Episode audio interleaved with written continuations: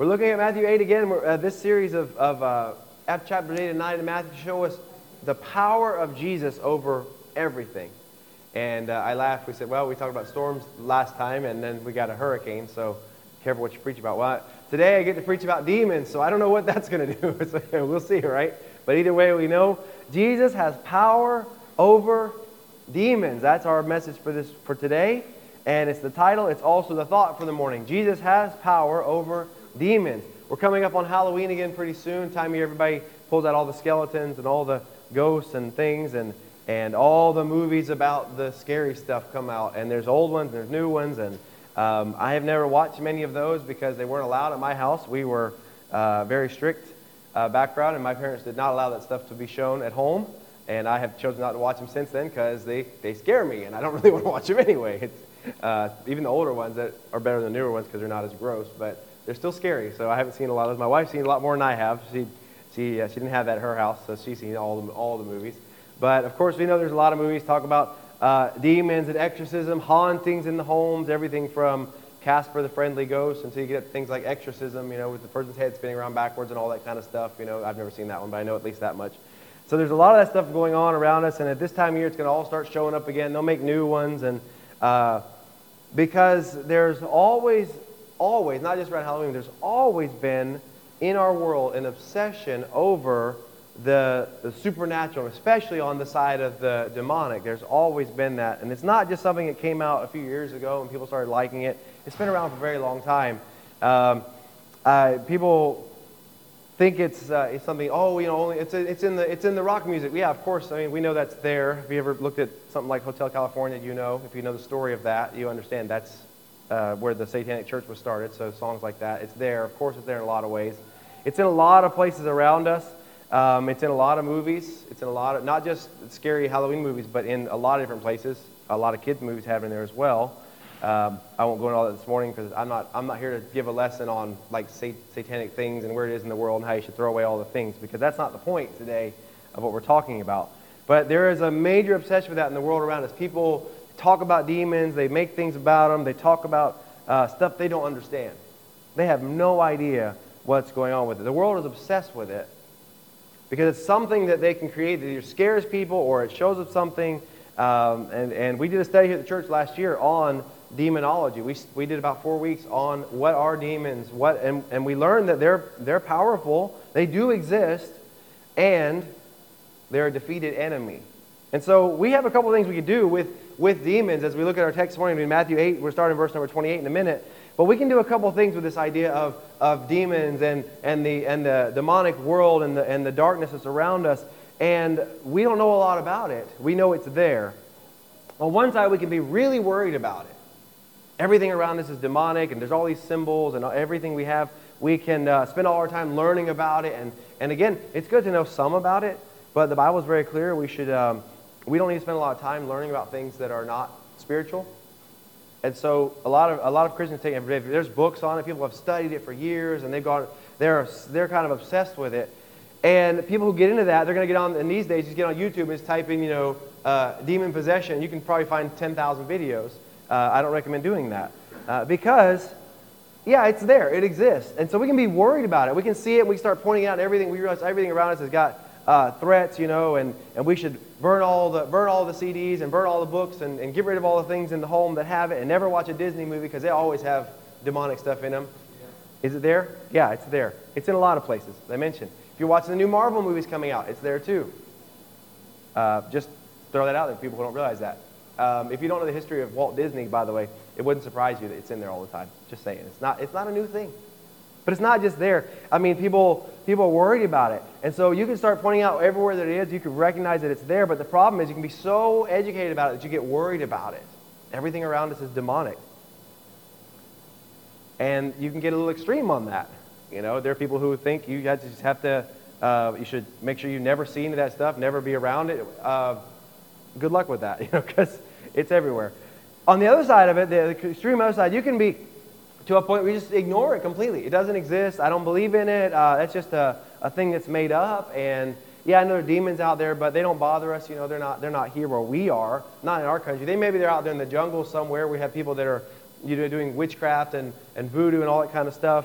Uh, but, but here, no, we don't have that here. That and so we can ignore that. And on one side, you can be so worried about it, it makes you scared. On the other side, you can ignore it completely, which opens you up to the threat to realize it, it is there. It's powerful, and there's a spiritual warfare going on around us every single day. And open your life up to a major attacks from Satan because you're not ready to, to, to be part of that battle. What we should do is we should be aware of their presence. We know they exist.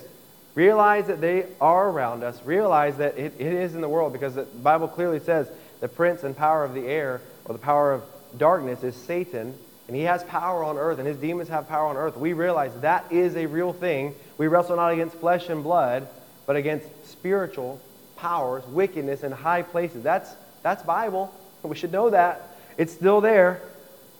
But as we see this morning, we should also realize, as I taught in, in, in this a few months ago, they are an, a powerless enemy when they come against Jesus. And as believers, especially, we ought to know that they're a defeated enemy. Their doom is sealed already, and if it, yeah, through Christ, they have no power against us in any form, against the Word of God. And if we are following Jesus, they'll flee from us. So we don't have to be aware, we don't have to be afraid. We don't have to be obsessed. We don't have to ignore them. We know they're there, but we face them in Jesus Christ and realize that through Him, through Him, He has power over demons. And for us, we don't have to worry about it. We trust in Christ and we follow Him, and we can see what they do. We can see where they are. We can also see they're defeated.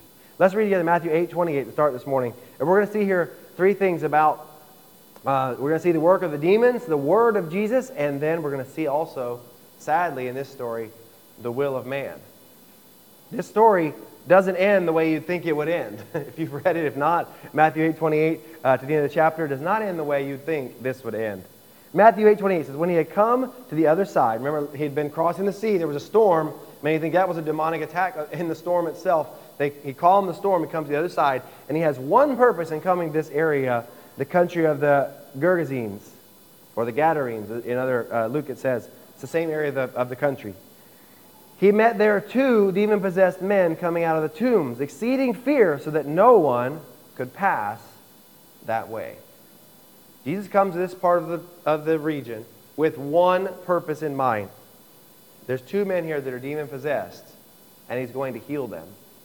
And everything he does in this part of his mission was just so those two men would be freed. Jesus arrives on the other side and he's, he's getting ready to go and, and he's coming in. If you, if you read this, uh, this text is in Mark and also in Luke, it'll tell you there was only one man there. That's not a contradiction because if there's more than one, that means there's at least one, right? Luke and Mark focus on one. Matthew says, no, there were two, which means Matthew was probably there seeing it. Luke and Mark were not. They, oh, there was this one man. No, Matthew's like, yeah, there, there were two of them. And so it's kind of interesting.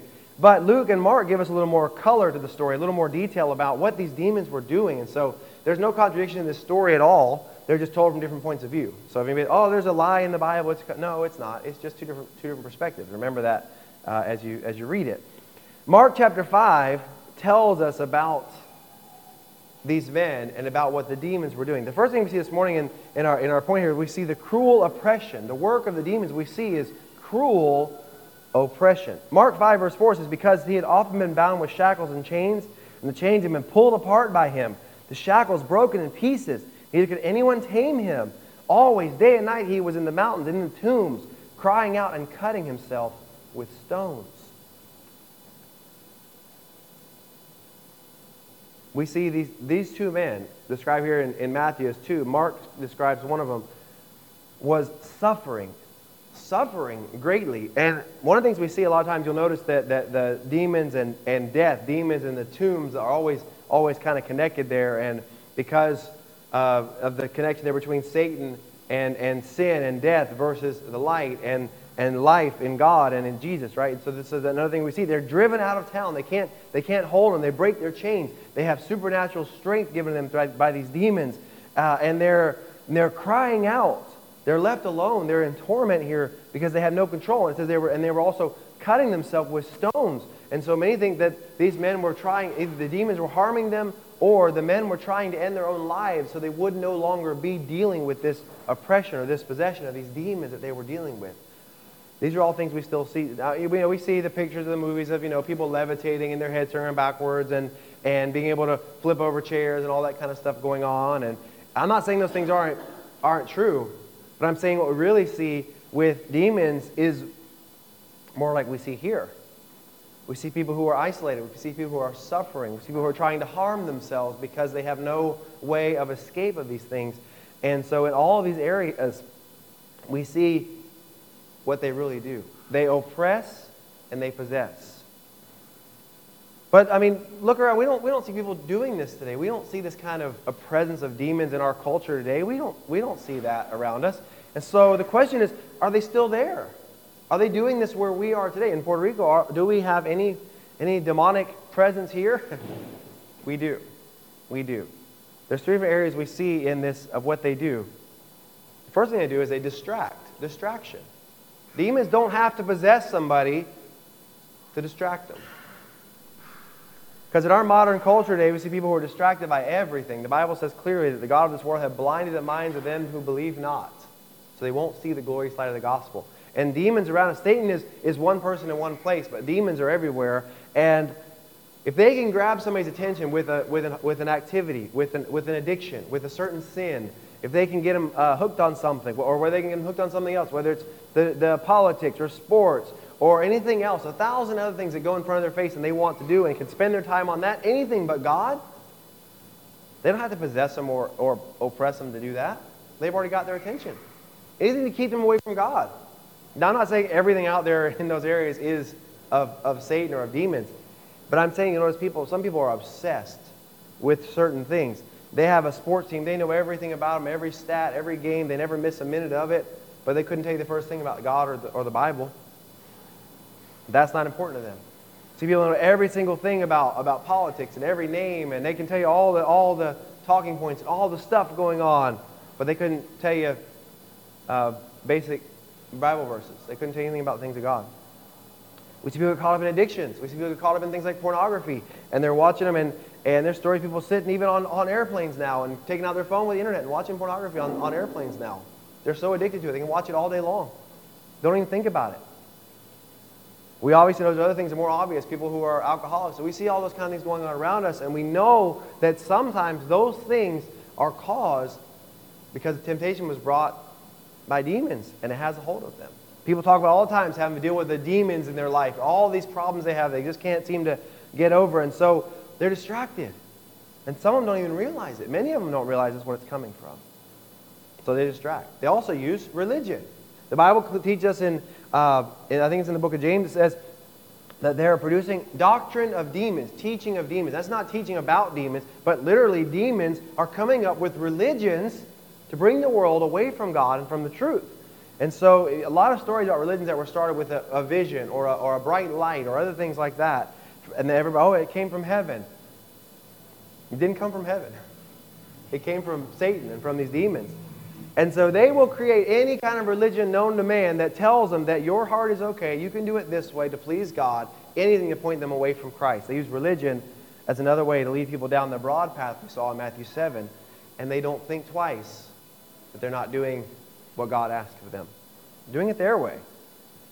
And it can be religion, it can be education, uh, that can be their religion. They can be atheism is also religion because there is no God, so I'm in charge. All those things are the same. They're all brought on by this idea that you can do good enough, you can be good enough, you can do it your way, you choose. As long as you follow the certain set of guidelines for yourself, that's okay. You know, there won't be any consequences for it. And the Bible clearly says those are doctrine of demons, teachings of demons that come from other places because anything that's contrary to the Word of God is not of God. And then lastly, we see that if they, if, if, if those things are working, or maybe beyond people are caught up in those things, then we begin to see people who are oppressed by demons or possessed by demons. Now, Christians cannot be demon possessed. It's impossible. We're indwelled with the Spirit of God. There's nowhere for them to be. But they certainly can be oppressed by demons that evil spirit can be on them or near them and can bring in them, their mind uh, depression or severe temptations or other things and cause them to want to, to fall back and think things that they shouldn't be thinking, doing they shouldn't be doing. They choose to do them, but that presence can still be there. It just cannot have, it can't indwell them. And there are people who are possessed by demons as well. They may not be doing crazy things. They may not be out there just kind of you know, like we see in the movies, but they might be possessed because in their spirit they have deep. Uh, people would say, well, you know, you just need a different, a different medicine or a different pill, a different something else, right? Or, and and I, I'm not saying those things are always bad. Don't get me wrong. I'm not saying don't ever take medicine if you have clinical issues going on. I believe those things work too.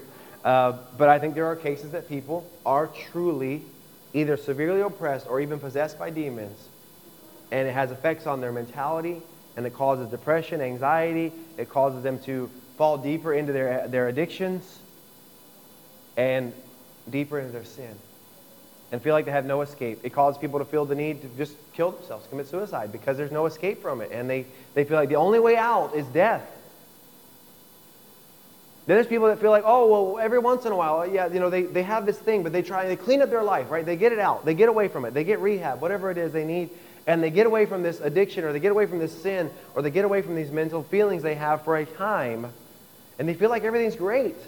But it seems like it just keeps coming back. Jesus spoke about this in Luke 11. In Luke 11, Jesus said, when an unspeaking, uh, 11, 24, when an unclean spirit goes out of a man, goes through dry places seeking rest and finding none, he says, I will return to my house from which I came. When he comes, he finds it swept and put in order. Jesus is saying somebody had, had victory over a demon, whether it was exorcised or whatever, we don't know. But somebody was clean, but they still had, they had a clean house, but an empty house. They had not filled it with the Spirit of God. They weren't saved. And so it says when he comes, he finds it swept and put in order. So they were able to clean things up for a while. But 26 says, And he goes and takes with him seven other spirits, more wicked than himself, and they enter and dwell there and the last state of the man is worse than the first. You'll see this all the time. You'll see people that overcome an addiction, overcome a problem in their life. They, they overcome a, a mental state only to fall into it worse. And maybe come out of it again, only to fall into it worse. You'll see it happening all the time with people around us. And they'll be able to overcome it for a time. They'll be able to defeat their demons for a while, but they'll never truly overcome it unless they know Christ. And I see this what's happening with these men, because Luke 8 told us when he, he commanded the unclean spirit to come out of the man, it had often seized him. This is interesting because it seems like the man was, was physically battling against these demons, often seized him. He was kept under guard, bound with chains and shackles. He broke the bonds and was driven by the demon into the wilderness. It had often seized him. That means it wasn't just always there with him. It seemed like they were there and he was able to regain something and they came back, but eventually they had to take him over and was driven to the wilderness. So he was one of these, I think, like Jesus said, was able to clean up his house. But eventually there were either more, and it said, we know it said there were legion. There were many, many demons in this man. He wasn't able to overcome them. He was trying to do it on his own. So we see demons, their, their whole purpose is to distract, to oppress, to possess, to turn people away from the truth of Christ any way they can. And they use many, many methods to do it. Not just the craziness we might think of, but it's all around us. And there are people today who are dealing with distractions, obsessions, addictions, habits, hurtful behaviors in their own life. Maybe you have some yourself that you're dealing with. And the question is, uh, do you recognize where that's coming from? And do you recognize the only way to be free of that is in Christ? Even as a believer, you can get caught up in those things again. Even though you can't be possessed, you sure can deal with a lot of that oppression. You sure can deal with a lot of that temptation around you. It comes directly from Satan. And especially when you desire to do right, when you desire to give up some of the things, it's still going to come at you. So we have to turn to what we need, which is Christ's opposition, the word of Jesus. Back to our text now, we're in Matthew chapter 8. That was a little bit of a, a little bit of study on demons, not a whole lot. Uh, if you want to learn more, I've got uh, the notes from the series we did, and I've also got some good sermons I can send you links to that I was listening to about this. So if you want to learn more about it, I'll be happy to share those with you. Um, but I said I didn't want to spend all time on that this morning. Just to understand they are there, they are real, and they are powerful. But then Jesus shows up. And this is the important thing. Verse 29 of Matthew 8. And suddenly they cried out. So here's Jesus standing in front of these men. They're screaming in the tombs, and Jesus goes to this place where nobody else is going to go. They're scared of these people. They can't control them. And Jesus shows up with his disciples, and the, and the men, the demons, cry out, saying, what have, you to, what have we to do with you, Jesus, you Son of God? Have you come here to torment us before the time? This phrase we see here, this, um, this crying out, somebody said the word is, is like the sound of a raven. It's a dry, croaky sound. If you've heard the bird, uh, the ravens, they're, they're, they're not a pleasant song like a lot of the birds we have. And this word in, in uh, Greek, cried out, has that sound of that, of that bird. And so these, these demons come out with this hoarse, just at desperate, angry voice, uh, desperation, because they know who Jesus is. They recognize him. The Bible says that the demons believe in God and tremble. There's no God. Well, demons believe in God. That's why they're trying to convince everybody else there is no God. These demons knew who Jesus was. What are we to do with you, Jesus, you Son of God? They not only knew he was uh, Jesus, they knew he was the Son of God, that he was the Messiah, that he was powerful. And they also knew here that he says, What if you've come here to torment us before the time. They also know their own fate. They know where they're going to end up. They know what's going to happen to them. These demons see Jesus approach, the only one who has power over them and can defeat them completely. And, and they say, what do, you, what do you have to do with us? What are you doing here? Like, what business do we have with you? What are we doing? I thought we were free to do this. We're just doing what we want. You know, it's, not our, it's not our judgment time. It hasn't come yet.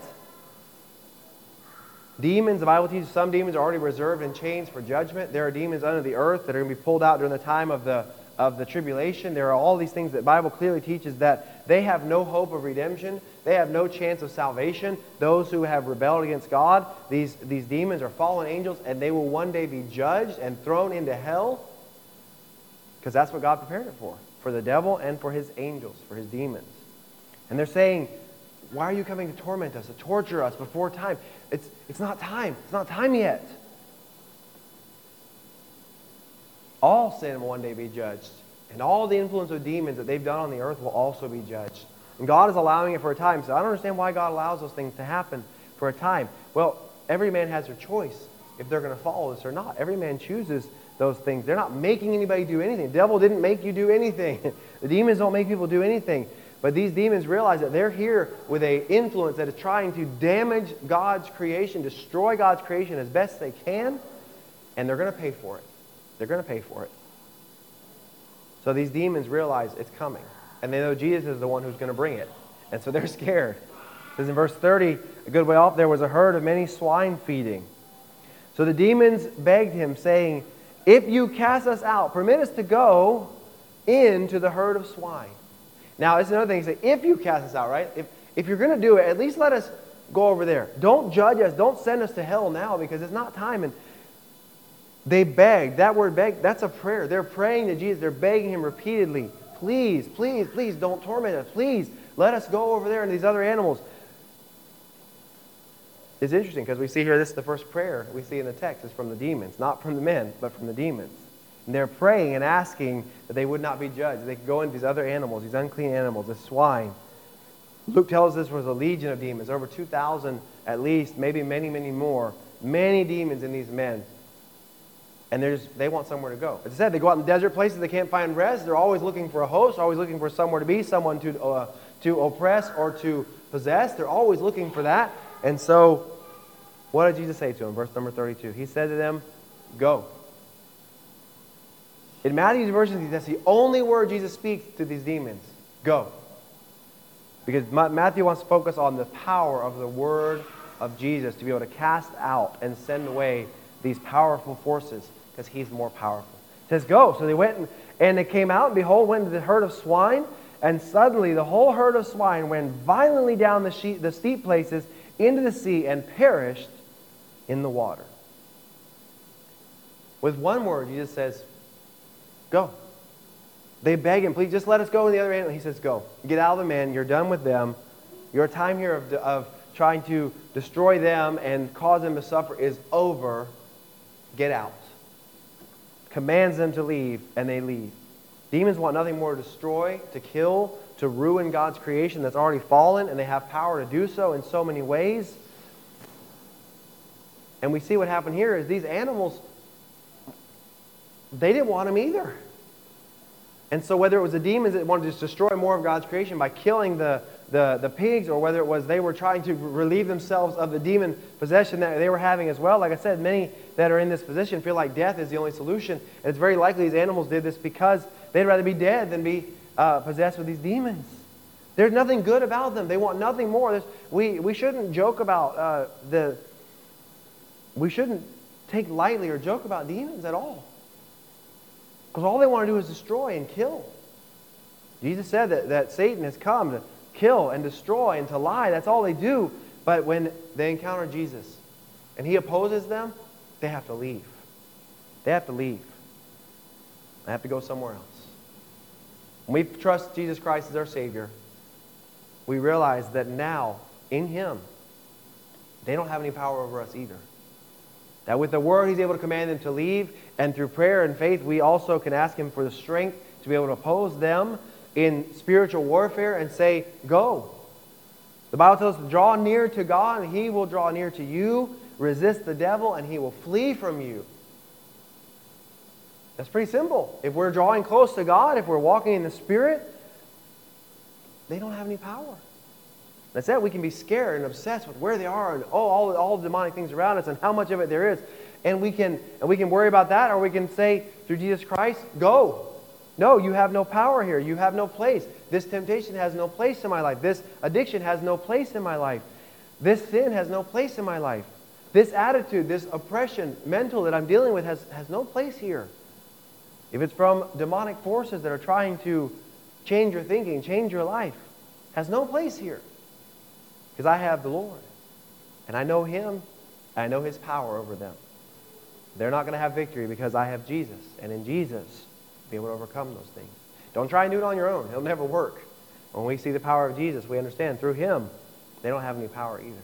The demons were begging, begging not to be judged.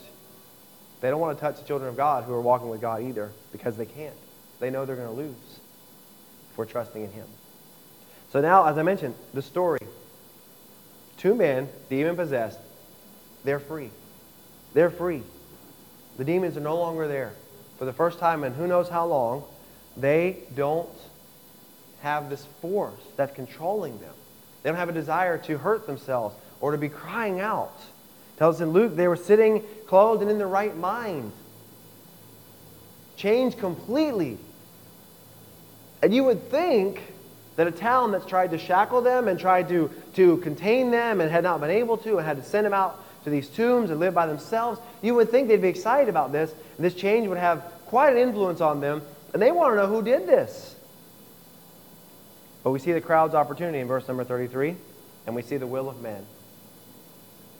And this is why it's so easy to understand why demons can work the way they do around us, and why they can distract, and why they can lie, and why they can control and oppress and possess so easily. Verse 33 Then those who kept them, the de- uh, not the demons, the swine, fled. They went away into the city and told everything, including what had happened to the demon possessed men. Matthew's very careful in his wording. As I mentioned, he only mentions one word from Jesus go. And here he says they told everything and oh, yeah, they also told the town about these two people that were, you know, clothed in the right mind. It, the emphasis here on everything is we just lost 2,000 of our pigs. They just jumped off a cliff, and we have no idea what just happened. We think it's because something between these men. They had no idea. Matthew is showing very clearly to us the heart of these men who cared more about money than men. They cared more about their livelihood, about these pigs, than they did about what Jesus was doing. Now, a lot of people say, why would Jesus allow, how, what kind of cruel God would allow 2,000 swine to be killed like that in a moment over uh, anything else? Couldn't he have just sent them out somewhere else? Then there's a lot of different, there's basically three reasons people think about this. Number one, if they were Jews that had these swine, uh, they were breaking God's law. And, and Jesus' demand of holiness and following the law was very strict. And he was going to show them and judge them for doing that if this was a Jewish people that had these, these animals. They weren't supposed to. The other reason is if, as he clearly teaches in Scripture, the value of a human life is so much more than the value of, of the animals. God cares for his creation, but he cares for us so much more. Then to him, it was, it was an easy choice to, to do that versus letting these men suffer for another moment. The third option is if these men were not Jews, they were Gentiles, many think he was trying to get their attention. This makes more sense than the other two, but you can, you can pick whichever one you want. They all, they all make sense. But this one seems to be the, most, the one that makes the most sense. They were, uh, whether, I don't know if they were greedy or not, but they were definitely obsessed with their business. 2,000 is a lot of swine to have there on hand. That's a huge, a huge amount of uh, income for them. And they were very fixed on that. They're so fixed on it, Jesus had to get their attention, so he had to take it away from them. And so, verse 20, 34, the whole city came out to meet Jesus. The whole city. This sounds a lot like John chapter 4, the woman at the well, when she met Jesus and she told him, uh, he, he told her all about her. And she was amazed. And she went and told the people, Come see the man who told all the things about me. He knew everything about me. And come and see him. And there the whole city came out to meet Jesus, and many of them believed. Not just on her word, but after they heard Jesus teach to them, the Samaritans. But here we see something very different. And this is sad. Saddest part of the whole story. When they saw him, they begged him to depart from their region. Now that, maybe thinking, that word sounds familiar. They begged him to depart. It's the exact same word the demons used. They prayed repeatedly that Jesus would leave. Whether by fear or who he was or not understanding who he was, they didn't care about these men who were chained. They didn't understand what had happened. They were so obsessed with this loss that they had just faced. They were scared and they didn't know what else was going to happen. And instead of asking Jesus questions or learning from him, how in the world were you able to do this? They didn't care. They said, Get out. And just like with the demons, we'll see in chapter 9, verse 1, Jesus left. They asked, and he said, Okay. He doesn't go where he's not wanted. Something I've learned over the years in, of ministry and of, uh, sharing the gospel with others is Jesus doesn't go where he's not wanted. I can't force that on anybody. If they're not willing to give up all, turn by repentance to Christ, they're not going to accept it. And I can't persuade them, and I can't force them, and I can't scare them into it. It's not going to happen. It has to be by the work of God, the Spirit of God, if they're truly going to be converted. And so I leave it with them, and I leave it in their hands, and pray that they might trust God, because I can't do it. When Jesus begged them to depart, he left. Left this city with nothing. We know that in Luke, that this, these, this man, at least one of them, begged Jesus. The third prayer is not here in Matthew, but he begged that he could go with Jesus. Why? Because he's in a group of people that don't care about Jesus. And he realized this is the man who healed me and he wanted to become a disciple of Christ. And Jesus says, No, you stay here.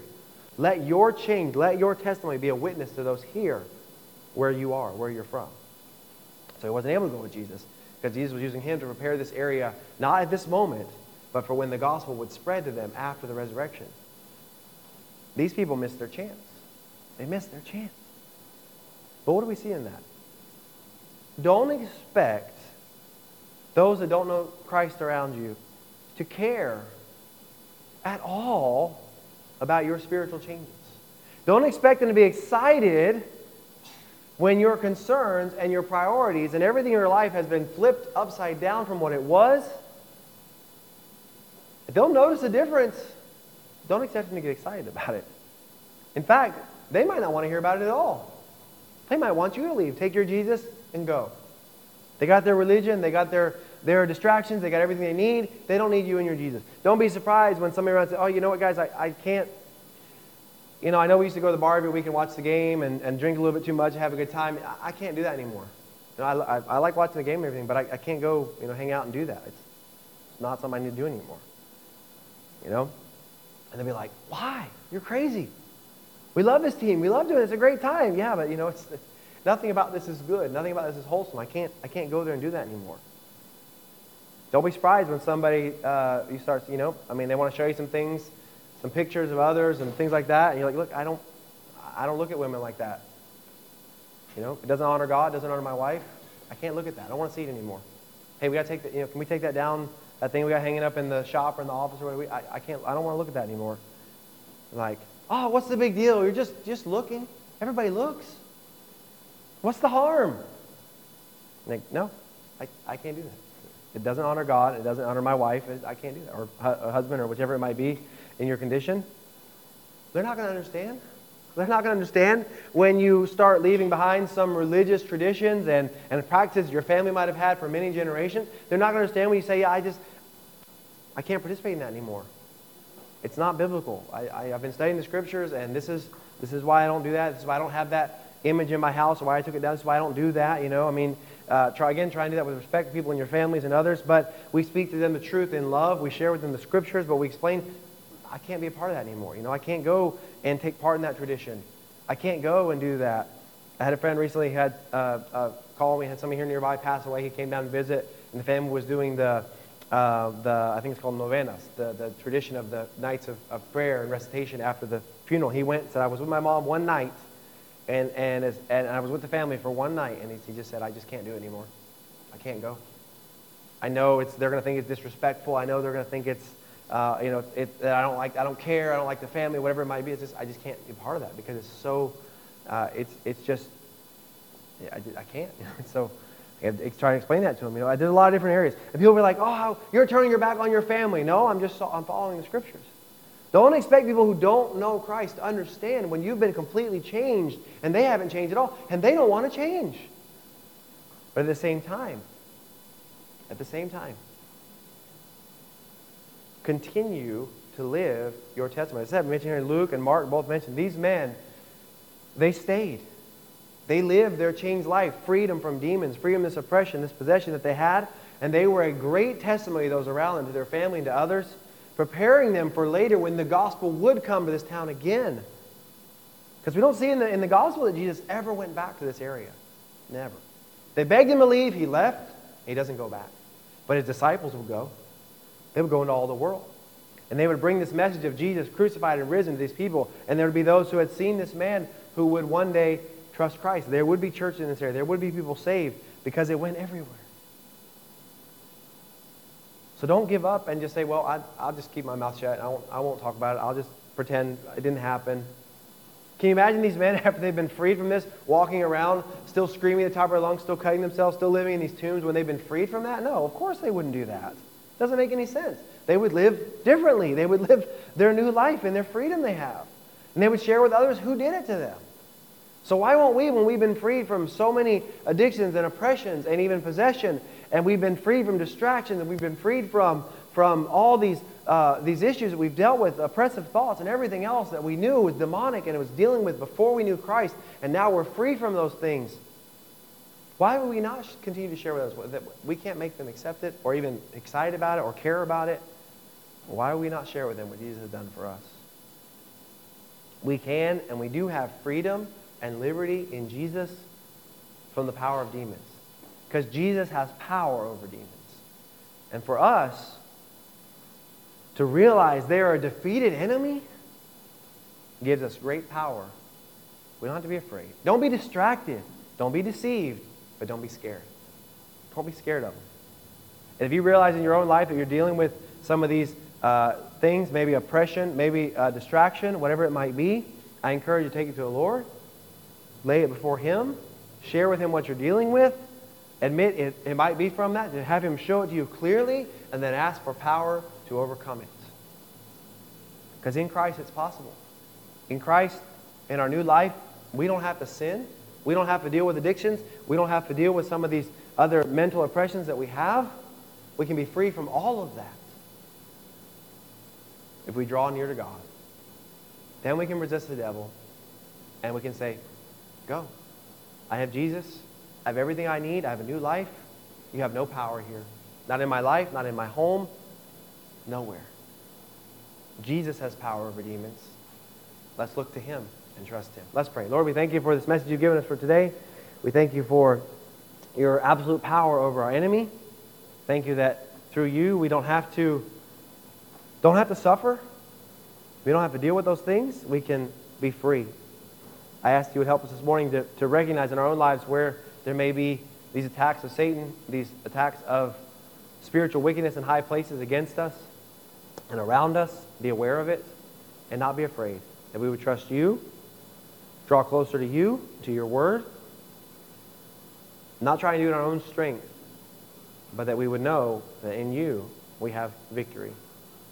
Help us to live as victorious Christians, not defeated ones. Help us to shine as a light those around us, even if they may not understand the, the way we live or the way, we, the way we've changed. Let our testimony speak to them for itself, our, our consistency in our lives, and our ability to overcome things others are dealing with. I know right now around us, many are dealing with anxiety, depression, a lot of situations because they don't know the Lord with the current situation we're dealing with right now. We know that many are facing that because they don't know you. They have religion, but they don't have Christ. Help us be like them and encourage them and share the gospel with them. We the ones that came through this week. They received the food from the church that they might read the tracts we given them and get put in their bags and read the gospel and come to know you even this week. We pray that that would be uh, for your glory.